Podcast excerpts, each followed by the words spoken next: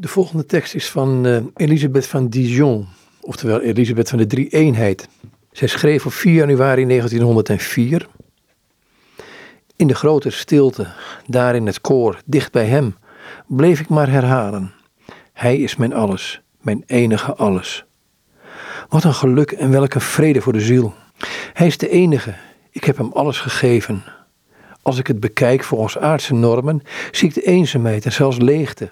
Want ik kan niet ontkennen dat mijn hart geleden heeft. Maar als mijn blik altijd gevestigd blijft op hem, die mijn licht en de zon is, o, dan verdwijnt al het andere. En dan verlies ik mij in hem, als de waterdruppel in een oceaan.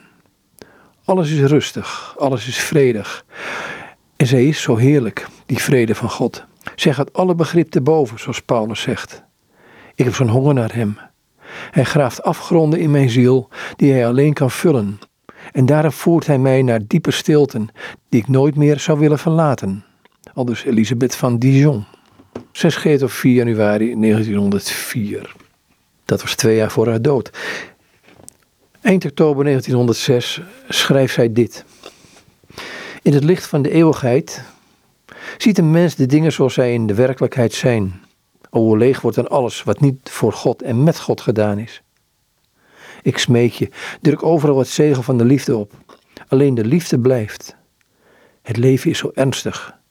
Elke minuut wordt ons gegeven om dieper wortel te schieten in God, zoals Paulus zich uitdrukt, zodat de gelijkenis met ons goddelijk voorbeeld steeds treffender wordt en de vereniging met hem steeds inniger. Maar dit is het geheim om het plan van God te realiseren. Jezelf vergeten, uit jezelf treden, geen rekening meer houden met jezelf. Opkijken naar de Heer, naar hem alleen, en zowel vreugde als pijn ervaren als rechtstreeks voortkomende uit zijn liefde. Dan ga je leven op een hoogvlakte vol vrede. Ik laat je mijn geloof na in de God die helemaal liefde is en die in ons woont. Ik mag het je wel zeggen. Deze intimiteit met hem daarbinnen in ons was de mooie zon die mijn leven overstraalde en er reeds hier een hemel van maakte. Zij is vandaag ook de steun in mijn lijden.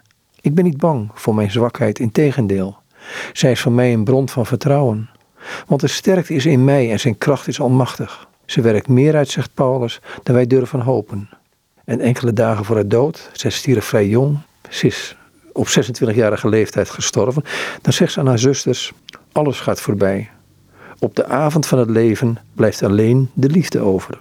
Aldus Elisabeth van Dijon, oftewel Elisabeth van de Drie Eenheid.